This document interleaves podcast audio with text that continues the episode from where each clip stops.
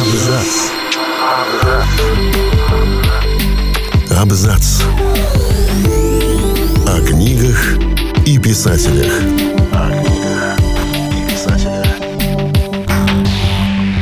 Всем привет, я Олег Булдаков, и сегодня я расскажу вам о книгах, заслуживших «Локус». Премия «Локус» в области фэнтези и научной фантастики присуждается с 1971 года. Награду вручает одноименный журнал – 70-х он вырос из небольшого проекта, над которым трудилась группа энтузиастов, до одного из самых авторитетных изданий, посвященных жанру фантастики. Победители в последние годы определяются открытым голосованием, так что премию получают произведения, действительно завоевавшие сердца читателей. Премия вручается и за фэнтези, и за ужасы, и за дебюты, и за подростковые романы мы решили рассказать о фантастических произведениях, которые завоевали премию «Локус» за последние 10 лет и уже вышли на русском языке. Иногда кажется, что Чайна Мьевель получил уже все возможные премии. Даже если это не так, локусов на его счету точно немало, и пару наград от журнала он получил за последние годы.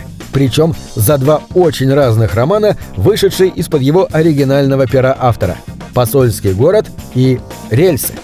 Посольский город в свое время удивил многих поклонников Мьевеля, которые привыкли к стимпанку и городскому фэнтези. А автор внезапно предложил им твердую лингвистическую научную фантастику. Мьевель переносит нас в человеческую колонию на другой планете, жители которой говорят исключительно двумя голосами и не способны к лжи. И, как обычно, присутствие изобретательных землян со временем меняет все, что кажется незыблемым. Рельсы — эдакий постапокалиптический омаж Моби Дику. Точнее, глубокое постироничное обыгрывание самой идеи охоты за символом и множественного повторения сюжета в современной культуре. Как всегда, в весьма неожиданном мире. В мире рельсов Земля ядовита и кишит гигантскими, хищными, мутировавшими подземными жителями. Человеческие поселения находятся на безопасных островах, а связывает их безбрежное море рельсов. Поезда самых разных видов бороздят эти опасные просторы в погоне за сокровищами или удачей в лучших канонах авантюрного пиратского романа. И только главный герой, молодой Юнга, по воле случая задается вопросом, а есть ли где-то в мире место, где рельсы кончаются? «Разрушитель кораблей» — первая книга постапокалиптического цикла Паула Бачигалупи о будущем, в котором экологические катастрофы уничтожили привычную нам цивилизацию. Здесь описана тяжелая жизнь в жестоком мире, где значительная часть суши затоплена, города опустели, а оставшиеся ресурсы принадлежат немногочисленным сильным мира сего. Оставшимся за бортом приходится выживать как получится. «Разрушитель кораблей» — роман о подростках, которые быстро взрослеют. Они занимаются сложным делом. Разбирают в поисках полезных деталей и ресурсов корабли, оставшиеся от старого мира, и ждут, что однажды им улыбнется удача. Но, когда это случится, может потребоваться пойти на сделку с собственной совестью. А это испытание для юных героев оказывается куда сложнее, чем могло бы показаться. Джон Скальце получил «Локус» дважды, причем с двумя весьма разными книгами. «Люди в красном» — это постмодернистская игра с фантастикой, поэтому книга иронична до предела что не мешает ей говорить о важных и простых темах, таких как страх смерти. Но в первую очередь, конечно, она дурачит читателей необычным и смелым детективом, а потом уже делает ему больно. Начинается все с того, что молодой Эндрю Даль получает назначение на космический корабль «Бесстрашный» и вскоре замечает, что летальность его миссии для штатных служащих корабля просто зашкаливает. «Крушение империи» — роман, в котором автор обращается к границам закона физики и фантазирует о выходе за их пределы. Человечество покорило бесчисленные миры, открыв для себя поток, поле, лежащее за гранью известных измерений. Но чтобы избежать возможных конфликтов, вся империя создавалась по принципу взаимосвязи. Ведь тогда они не знали, насколько поток изменчив, и что скоро все обитаемые миры могут оказаться отделены друг от друга цикл пространства, над которыми трудятся соавторы Дэниел Абрахам и Тай Фрэнк под псевдонимом Джеймса Кори, можно по праву назвать одной из самых громких фантастических саг современности. Подтверждение тому – полученная серией в этом году премия Хьюга за лучший цикл книг. «Врата Абадона» — третья часть пространства, вышедшая в 2014 году и завоевавшая «Локус». Здесь намечается крупная кульминация конфликта между Землей, Марсом и внешними планетами, а у человечества появляется шанс вырваться за пределы Солнечной системы.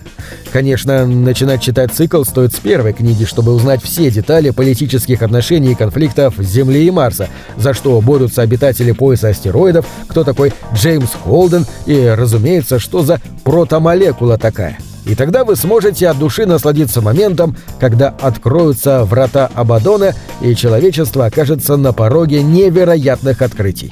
Но достойно ли оно переступить этот порог? «Гамбит девятихвостого лиса» — первая часть трилогии «Механизмы империи», написанного американским автором с южнокорейскими корнями, математиком Юн Хали. Главным козырем «Гамбита девятихвостого лиса» стал необычный мир, который мог создать, наверное, только математик. Календарь и военные построения здесь определяют реальность. Во многом на этом будет построен как военный конфликт в книге, так и пути его решения. Действие происходит в космической империи, разделенной на различные касты. Главная героиня, Кайл Черрис, принадлежит к касте военных и должна ответить за свое необычное стратегическое решение, которое привело ее одновременно к ереси и к победе. Черрис собираются дать шанс на искупление. Ей поручают отвоевать практически неприступную крепость, объединив силы с одним из самых ярких военных гениев и безумцев прошлого – генералом Джедао. Вечная жизнь смерти — это заключительная часть нашумевшей трилогии Люци Синя «Воспоминания о прошлом Земли», сделавшей его одним из самых прославленных фантастов современности.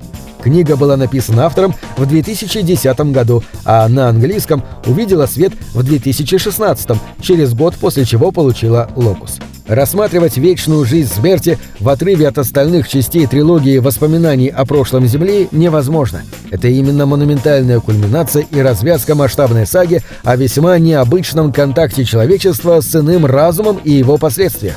Космическая угроза над Землей нарастает. Противостояние с Трисолярисом, развитой цивилизацией из системы трех звезд, не желает приходить к мирному решению. Более того, оно заставило человечество совершить фатальную ошибку – открыть свое местоположение всему космосу. А всякий высокоразвитый разум, который дал знать о себе другим созданиям, населяющим космос, будет уничтожен. Разворачивая на наших глазах необычные этические, социальные и научные концепции, Люци Синь, наконец, готов ответить на вопрос, хватит ли у людей силы смекалки противостоять этому. Атмосфера пиратского романа в космосе? Да, тысячи чертей!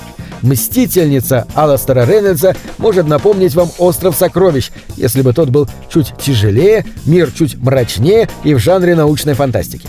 Добавьте сюда от киберпанка власть злых корпораций, точнее инопланетян, и отправьте людей разграблять погибшие миры. Главная героиня романа, Адрана и Фуранес, вынуждены отправиться в космос. Именно там они встретятся с пиратами и, взрослее, познакомятся со всеми невзгодами и манящими возможностями вольной разбойничьей жизни. Изменения, которые происходят в жизни и характерах девушек, служат отличной отправной точкой для цикла о мире будущего, который замыслил Рейнольдс. На этом все. Читайте хорошие. Книги —